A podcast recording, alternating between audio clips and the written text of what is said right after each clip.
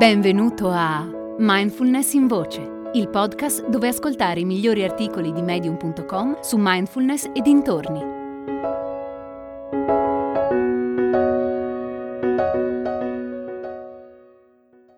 Mindfulness è circondarsi delle persone giuste, di Nolwazi Sangweni. Quando pensiamo a una persona sbagliata, spesso ci viene spontaneo associarla a una persona cattiva, con abitudini e comportamenti negativi.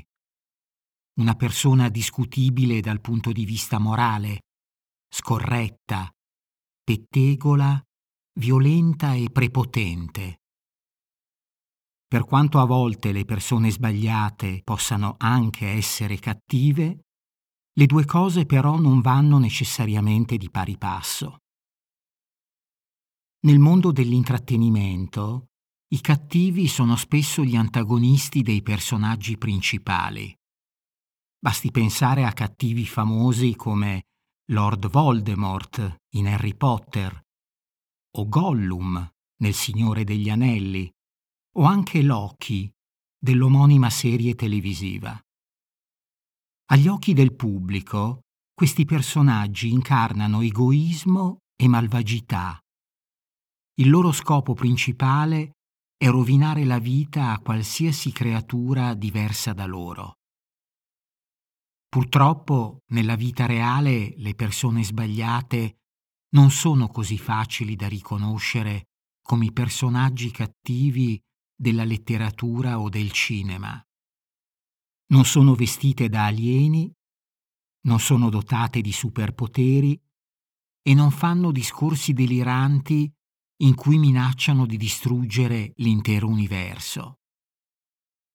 Le persone sbagliate nelle nostre vite sono semplicemente quelle che non riescono a vederci per quello che siamo davvero. Sono le persone incapaci di leggere i nostri sentimenti, i nostri pensieri, le nostre paure. Sono le persone che non sono in grado di far emergere la parte migliore di noi.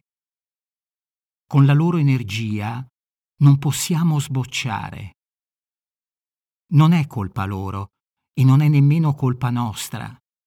È semplicemente che le nostre anime non sono allineate. Manca una sintonia profonda. La dottoressa Clarissa Pinkola Estes, oltre ad essere una psicanalista junghiana, è anche una scrittrice di successo. Nel suo libro Donne che corrono coi lupi descrive splendidamente cosa succede quando ci rapportiamo a persone sbagliate.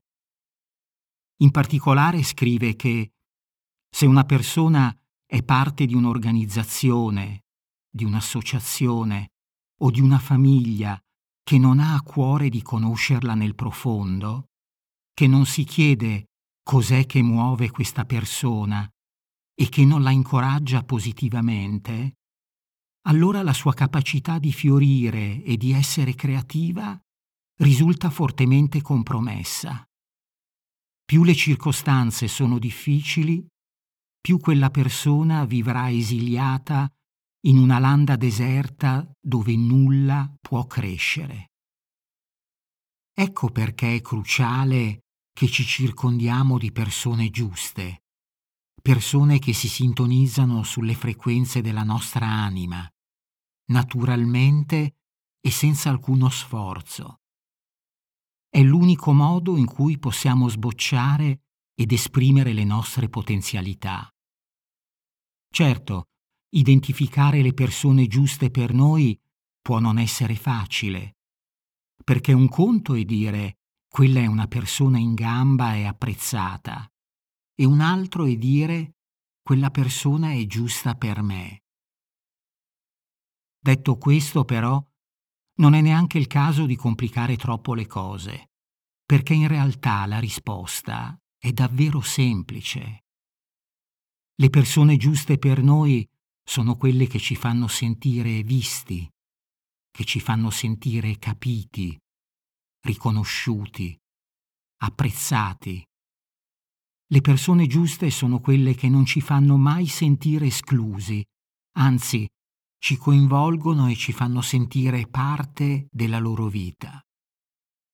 Le persone giuste sono quelle che non ci mettono mai nelle condizioni di tradire noi stessi, anzi, ci incoraggiano ad esprimere sempre il nostro sé più autentico.